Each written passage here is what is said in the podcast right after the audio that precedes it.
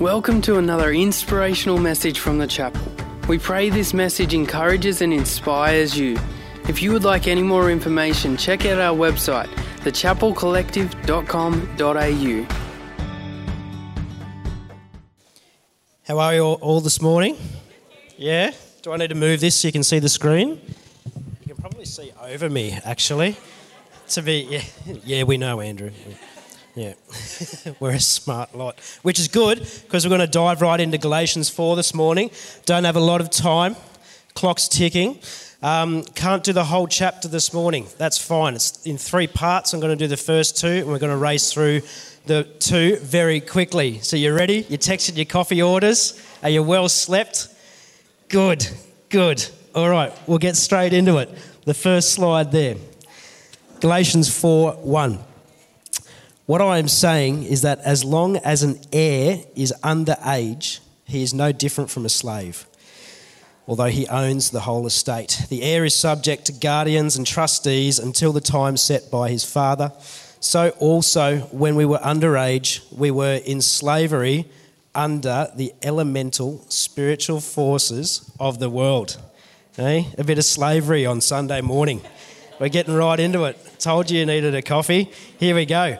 Now, we know from reading Galatians, we know from listening to the services the past few weeks that Paul is writing to Jewish Christians, Christians who used to be Jews. They were very fervent in their faith. Um, they knew their tradition, but they've found God, right? They've got salvation, and so their whole mind frame has changed. But Jewish people understood these three themes slavery, um, children, and also heirs, and how that works through salvation. So, just to just to define these for us before we jump right into slavery, because we just need to set that up properly before we start using that word anymore. Yeah. Um, so, a slave is someone who lacks freedom. Um, they lack rights, and therefore they lack hope. Yeah? So slavery in the Roman world was actually quite common. It was kind of a pseudo form of employment. It wasn't like getting whipped in the back as much as we understand it to be. Um, but it was still pretty bad, don't get me wrong. But there was some, some good, a, a little bit of good stuff in it. We don't have time to get into it this morning. Um, but anyway, um, definition number two a child. So, right, they're born into a family they have a little bit of freedom, um, but they need to be told what to do. So they have instructions, they have discipline, um, but they're immature. But they have an identity because they're born into a family.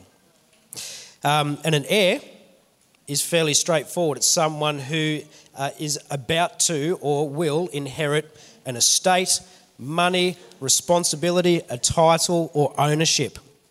So, the story of the Jews is one of those three things, right? So they were slaves in Egypt. God brought them out towards the promised land. They were children in that sense. They were immature. God gave them rules 613 in the Mosaic covenant.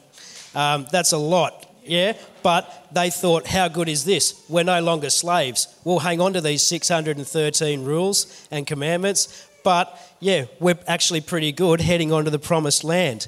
And then they knew that they would inherit heaven. They knew that they would inherit eternal life because they were God's people. So there's that identity there, right?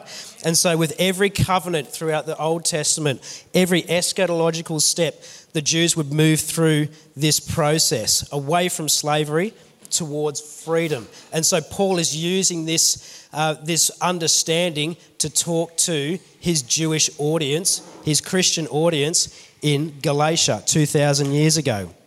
So the Jews had this how good is this mentality? They, they understood that they had the blessings of God on them. But then Paul, being a Jew, being a Christian, he was like, no, guys, we want to take this to the next level. And this is why. So, verse 4, if you've got it up on the screen, that'll be the second slide. Thank you. But when the time, but when the set time had fully come, God sent his son, born of a woman, born under the law, to redeem those under the law, that we might receive adoption to sonship. Because you are his sons, God sent the Spirit of his Son into our hearts, the Spirit who calls out, Abba, Father. So you are no longer a slave, but God's child. And since you are his child, God has made you also an heir. Who's God's child? Who's accepted salvation? We've been born again, right? Holy Spirit comes into us. We are born again. When someone is born, you're born into a family. You're given a surname, a family name, right? You're given um, familial responsibility and inheritance and a standing in that family. Um, therefore, an inheritance of sorts, right? Who, who's ever been through a process of, of probity? You've had a loved one die, be it a parent or a grandparent um, or whoever, and you've had to go through the process of probity to unlock the estate to therefore get an inheritance. Have most people gone through that process? It's a horrible process, isn't it? You have to go through the grief of losing a loved one, um, but you understand that you are written into their will in some way, shape, or form right? So that goes through um, the New South Wales Supreme Court. I don't want to get too boring, but it has to go through a particular process people uh, given the opportunity to take what's theirs if something is owed by that estate to someone else. Um, and then once that's all cleared, you get a lump sum. Yeah? Apart from the solicitors handing you an invoice. Any solicitors in the room? No? All right, that's fine. My brother's a solicitor. He's fine. He's a good guy. Probably getting ready for church right about now.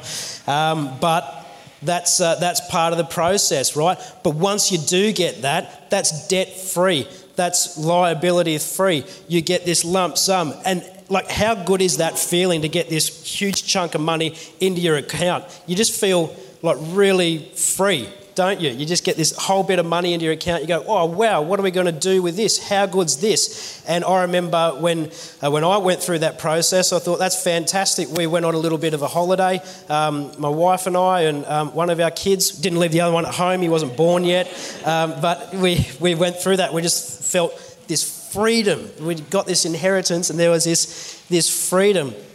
And like with our salvation, the Holy Spirit comes into us authenticates, ratifies, and gives us, unlocks this inheritance into eternity. And it is, it, when, when we think about our faith like that, it is incredibly freeing. It, it makes us want to extend that to other people. It makes us want to talk about it with other people. It makes us want to invite people into church, invite people into our homes, invite their problems into our life so that we can bless them with the power of the Holy Spirit. Yeah? Yeah. I often lose this excitement day to day. And I'm sure you guys do too. Not to point the finger, but that's the human side of our, our, um, our faith, I guess. And as we move on, Paul, uh, Paul gets into this. So if we go to verse 8 on the slides.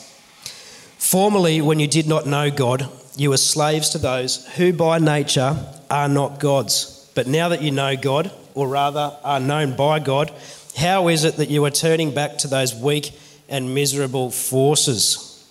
Do you wish to be enslaved by them all, all over again? You are observing special days and months and seasons and years I fear for you that somehow I've wasted my efforts on you. That's heavy hitting words from Paul. Um, yeah, talk about pointing the finger. But what he's getting at is that the Jewish Christians in Galatia were just starting to revert back to their Jewish ways. You know, Pastor Daz was talking about last week about looking at the trajectory of your decisions. And so when you're reverting back to these little um, ways of doing things, got to ask yourself, well, is that beneficial? And Paul, um, Paul was not saying that it's bad, it's just saying it's a, a, weak and miserable force. And so he's just talking about unlocking the goodness in your Christian faith. And if you can think about it, he's probably thinking about, you know, how, hey guys, why are you staying at home on Friday to observe the Sabbath? Go out on Friday. Have you tried prawns? They're fantastic. That's brilliant. Bacon, that'll change your life almost as much as the Holy Spirit will. Anyway, hey? So get out of your Jewishness. Here we got, got a hallelujah up the back there. Um, but that's what he was talking about.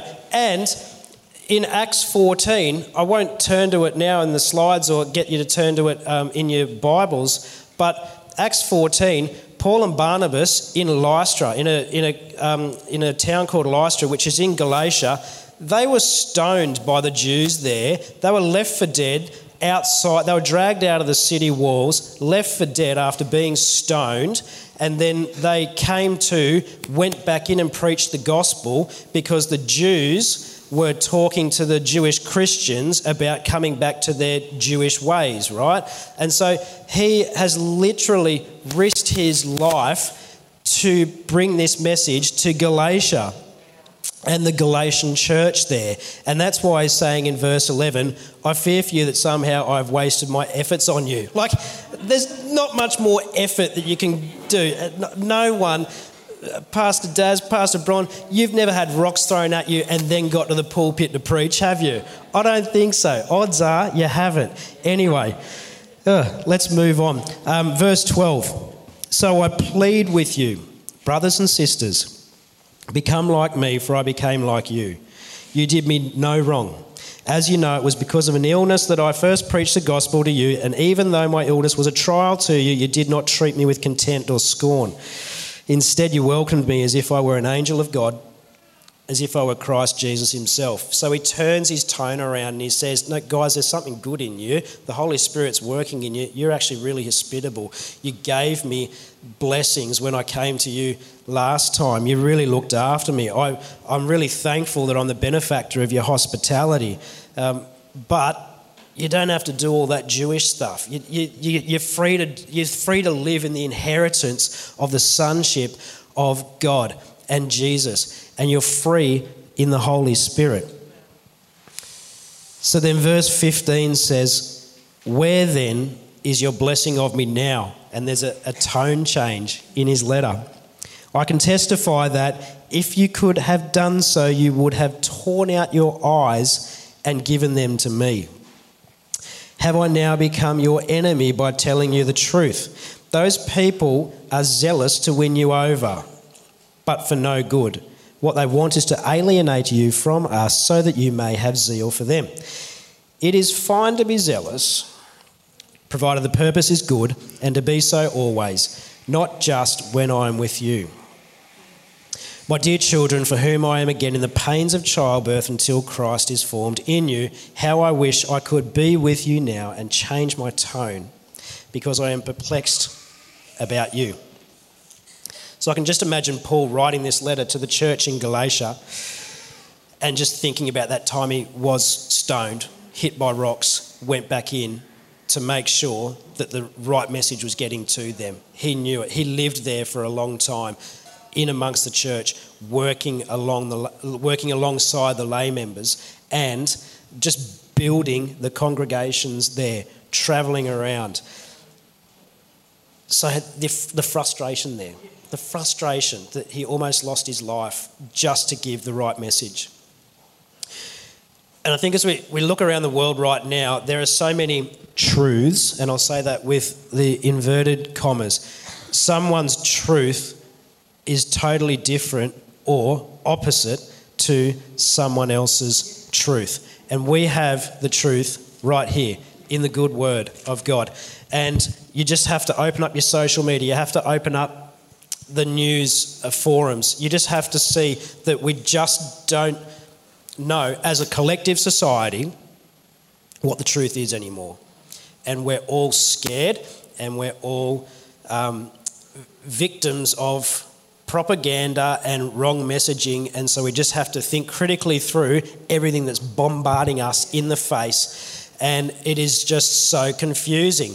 And so we just need to find out as a society, and particularly as a church in our society, where the truth all lies. We can't even get it right between churches. So help us, God.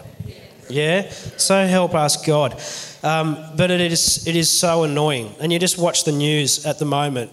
We, we don't even know what freedom is anymore. And Galatians chapter 5 talks about freedom in Christ. And you know, you look at the news last weekend, we've got people marching against COVID, fighting for freedom. And we've got people staying indoors in lockdown Sydney and Melbourne, fighting for their freedom, but doing it in separate ways and hating on the other bunch.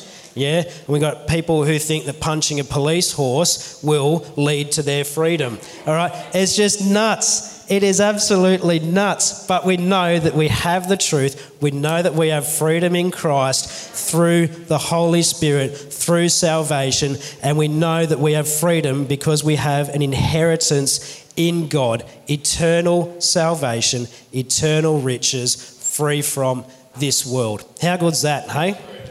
Yeah, so we got, uh, no, that's the Hooter gone 15 seconds ago. So we're going to get into some practical questions, okay? Um, and we're going to just have a chat uh, whilst uh, Pastor Daz gets ready to bring the next section. So, do we have the next slide with the questions? Okay, so around your tables, number one, maybe it's not, you can get into a bit of confession time if you want to, um, but maybe something to think about internally is are you turning back to weak and miserable forces? And where are the trajectory of your decisions going? Um, number two, whether you feel enslaved to some circumstances in your life, like if life is really hard, or if life is really good, you feel like God's just pouring blessings onto you, and it's just, you're thinking, how good's that? My life is the best it gets even better. So, um, just have a, fe- have a think about the fact that do you feel like you're in air, whether life is good or bad? And number three, what is freedom? Do we really, truly, personally know what it is? Thanks, Andrew. That was sensational. Chrissy, I loved communion. But on a personal level, I've got to say my absolute highlight of the service was Kate Grace Bonnell leading a worship song, and that was. She does not like being the centre of attention, so I will keep it short. But uh, that was great. Galatians. Um, oh, just uh, this is maybe more for me than for you. Last week I made a joke about my coffee not arriving, and I got the feeling later on that someone thought I was serious. I just want you to know I'm not that big a prima donna, certainly not yet. And um, I was only having fun about my coffee not arriving. just to the boss back there? Yeah, great. Galatians chapter 4. I've waited all week to tell you that. Um, as we get into this, um, there's always two groups at this time of the cycle of humanity. And uh, there's the pro Olympic watchers, and there's the people who don't care. Can I just have a show of hands? Who doesn't care? Who, who is a pro Olympics watcher? Oh, it's, it's close. We just separated the Australians from the un Australian, and I've, I've, been amazed at how many people don't care. I thought, I thought we all cared that, um, uh, that once every four years we all really appreciate the sports we never want to see for another four years. I thought we're all in the same group. So, Galatians chapter 4, verses 13 to 16. So, Andrew, um, he, was here to unpack the passage. My, my task today is to help us live out something from this passage. And so, Galatians chapter 4, verses 13 to 16, Paul says to them, um, Surely you remember that I was sick when I first brought you the good news. But even though my condition tempted you to reject me, I mean, how unwell have you got to be? You did not despise me or turn me away. No, you took me in and cared for me as though I was an angel from God or even Jesus himself. Where is that joyful and grateful spirit you felt then? I'm, I'm sure you would have taken out your own eyes and given them to me if that had been possible or if there'd been a point. Um, have I now become your enemy because I'm telling you the truth? So uh, think about Paul here. He says, Hey, you Galatians, you are awesome. You were legendary in my mind. There's something pretty incredible uh, about you. And I just want to know what happened? It's kind of the Tony's like, man, you, you guys were. When it came to living the Christian life, you guys were legends. But what happened? And so I, I want to talk to you today about recapturing or keeping our innocent awesomeness. And some of you might be going, Darren, I don't know that Christians have ever had innocent awesomeness. Well, I'd beg to differ. I reckon there's a lot of Christians who live incredible lives within the rhythm of the everyday. That they're doing the kind of things, the, the simple things that Paul's talking about here that are awesome, like looking after a, a preacher who was really sick and probably nobody else wanted to look after him. I mean, even when we put our modern day utopian filter on Paul being incredible, Paul was clearly a difficult person. Like Paul, in some ways, Paul was a handful. And, and I'm sure that Paul was not the easiest person in the room to look after when he was sick, despite the work of God in his life. And, and so recapturing our innocent awesomeness or just keeping it on track, depending on where we're at. Because he says here, um, in the early days of your faith, you, the way you lived blew me away. There, there, there, was just something about you. You were, you were so good to me. You were, you were up for anything. You went the extra mile. Man, you guys were over and above in a way that really took my breath away.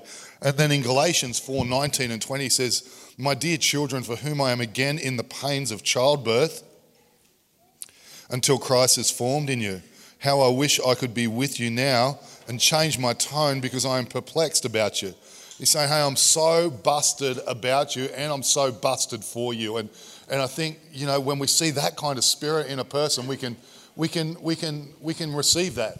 I don't know if you were here last week, I talked about, you know, hearing, hearing, having, having and hearing the conversation that needs to happen. And so someone rang me this week, or actually I rang them, and, and in the course of that, they said, uh, Hey, Daz, you and I had a conversation a little while ago that I felt like I should have spoken up but I knew you would sort it out in yourself. I caught you raw immediately after the moment, and I thought, I need to just say this to Daz, but I left it because I thought, you'll sort it out. And so I said, Oh, next time that happens, you should definitely tell me. That's helpful to me. Let's not assume I'll sort it out. And Paul's happening, having that here. And, and what I knew about my friend was that it, would bust him to have it. It would bust him. He, he didn't want it. The reason he didn't want to have it was not because he's scared, he's actually courageous. But he, he didn't want to bust me, he didn't want to sting me.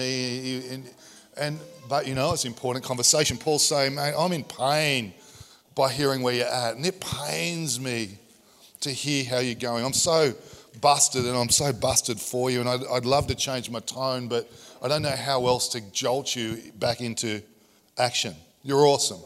And he's saying, hey, let's, let's get back to that. And so he, he comes along and Galatians 4, verse 14 and 15 again, he says, Even though my condition tempted you, I read that. He says, I want to get to the part where he talks about how awesome they are.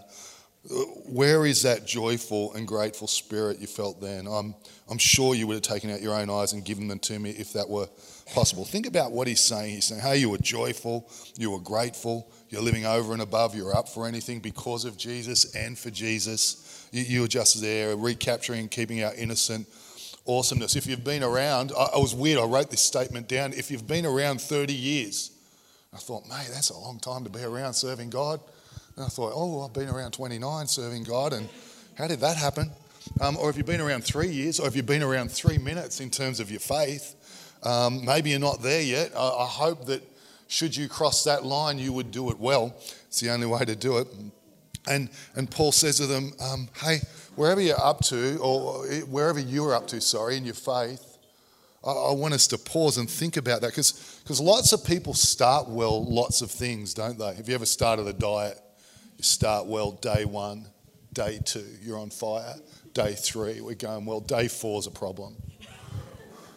If you've been three days into a diet this week, it's Muffin Sunday, you're at risk today. Day one, you'd get through today. I don't know how many times I've been caught by Julie Coleman in that kitchen after officially starting my latest diet, and I try not to get caught by hiding in the other room. So we start well, but not everybody finishes well, not everybody matures well. And, and Paul's addressing that with him. He's, you guys, in the early days of your faith, you were legendary, but right now in this season, there's some things to address. And so he talks about that with them. And, here's the first question he really asks them I want to give you two things really. Um, he says, Hey, Galatians, what, what changed in you? Notice he, he, in the course of this, he doesn't say what happened to you. He doesn't say, Hey, what did anybody do to you that this is on them? He says, What, what changed in, in you? What is that? And, and that's important because life happens to all of us. Every single person in this room today will have a reason why they would pull back from the way they live their life, living it well, living their faith well. I can give you a long list. I don't need to look past Frank. I worked with Frank for five years. Al and I have been mates for a long time. I do not need to look past Frank and Al to find enough reasons to just step back from my faith in the way that I. They, they, they, you have reasons, I have reasons, and Paul deliberately doesn't ask that question. He says, What changed in you? Changed in you? Because you were joyful, you were grateful, you were up for it, you were over above in everything, and now you're in this place. And so, what changed in you? Thinking about that today, so joyful, so grateful, etc. Um, innocent awesomeness is anything if you're not there, has anything changed in you? And if you are there, still there, I bet you've held on to some things that need to never change in us. I was singing about this message, I was singing about um, the school my kids go to. And I can remember the first time I stood, I didn't go to a school like theirs. Um, and I can remember, in fact, I went to the school that was rated number one worst school in the state at one time. And, and uh, I remember standing there with my mate Mick Dormer, the kids were little in my first, um, like, uh, it wasn't an assembly, it was like a spectacular or something. You know, those nights you do your emails in. And, um, or I try to, Bron actually stops me. But I remember, I remember I was at the end of it and I stood there next to Mick, and we'd both come from very similar school backgrounds. And we both just looked at each other and went, Can you believe our kids go to this school? And we were just in awe of the environment. And I remember going away and, and somewhere, I, I don't remember if I said it to him, I think I did, but just in case I didn't, I remember going away thinking, I never want to lose that. I, I want to have, when my kids get to the end, I want to have the same grateful, joyful, cannot believe they got to go here spirit that we started with. And I can honestly say, Bella is just doing her year 12 trials right now. And I feel the same way about it.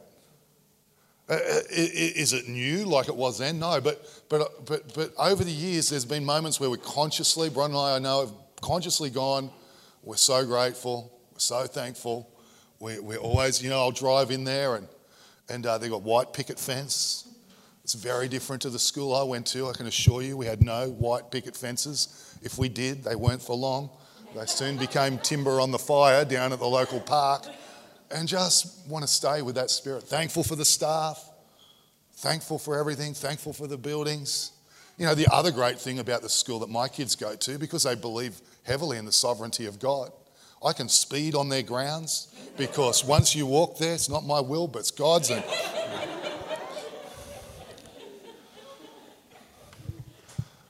I just want to keep that spirit and you know around the kids around the and, and, and i think that's the kind of spirit I, I can see chrissy who loves loves being the center of attention even more than kate. You know chrissy is standing where chrissy stood 16 years ago when bron and i started. Same place same humble spirit and in the early days and i've you know i haven't said this for a few years i would just get so discouraged in my soul because i wanted so much to happen and every single day I would wake up and every single day I'd thank God for Chrissy. And I'm still thanking God for Chrissy. She hasn't lost it. She's kept the awesome or the innocent awesomeness of a faith and gone, I'll just serve back here, I'll bless people, I'll help people for 16 years and well before I started to pastor, well before that. I mean, imagine it. Imagine raising Jules Coleman and keeping it a great spirit. That, that is a, that's an incredible, miraculous, only God thing. And so just, hey, what's, what's changed in us? Let, let's keep a great spirit. Let's, let's keep it on track. And then, and then the other thing is, um, and so we talk about that. What's changed in me? Just thinking about that in our lives. And then the other thing, um, just what needs to change? Is there anything that needs to change to recapture that spirit? In the book of Revelations, um, the Bible talks about the church that lost its first love. And it says, hey, remember Remember from what great heights you've fallen. Repent and return to the things you did at first. So say you, it actually says you lost your first love. And, and I think that's really helpful in living with innocent awesomeness for me. It's like, hey, I, I want to remember. I, I, never want to forget. Always like the kids' school, never forget, always remember. You know, Chrissy's done that. Never forget, always remember. Um, uh, uh, and just, just getting that right in our lives, never forget. I wonder, you know, when, uh, it's amazing how many people, when they join our church, they remind me how, how good it is to be part of a local church, and they'll tell you the stories of why they, they, they love it or whatever. Uh, but you know, it's amazing how many people start well but don't end well. Um, but what changed? Was it me? I'm pretty well the same as I was 16 years ago. Do I struggle? Am I imperfect? I think so. Um, you know so. Um, am I worse? Maybe in some ways. Am I better? Maybe in others. Uh, have I lost touch with the common man, as um, Andy and Hamish like to, uh, uh, not Andy and Hamish, yeah, Andy and Hamish like to put it? I don't think so. I think I'm pretty common man. But whatever the case, I think our church is essentially the same. It has its ups, downs, ebbs, flows, struggles, strengths, all the rest of it, but the same. We always try and bring it back to the same spirit. So what's changed? A little bit of us, but a lot in them. And I want to always remember, I would never want to forget. And, and I'll give you a great example. When I first became a Christian, I used to walk into my our church. You know, I was just a kid, really, and I'd walk into the church and I'd always be in awe. You know, I'd have a key. I don't know why they trusted me with one, but they did. And, uh, and I didn't lose it. And Actually, I probably did, but yeah, yeah. They, um, but I remember I'd walk through that little building and I'd just be like, oh, how good is this? How good is it? And then I remember when, when we started it, the, the building over on the edge of town, and I, I'd just get in there on my own and go, oh, can't believe I get to be here. Can't believe I get to do this. And the building next door, I don't know how many times I've sat in there alone just going, oh. And here in this. And then I realized that what's changed in me, what might need to change. I realized that in the busyness of life, I walked past it a lot in the last year. And I went, oh, I need to recapture that in my life.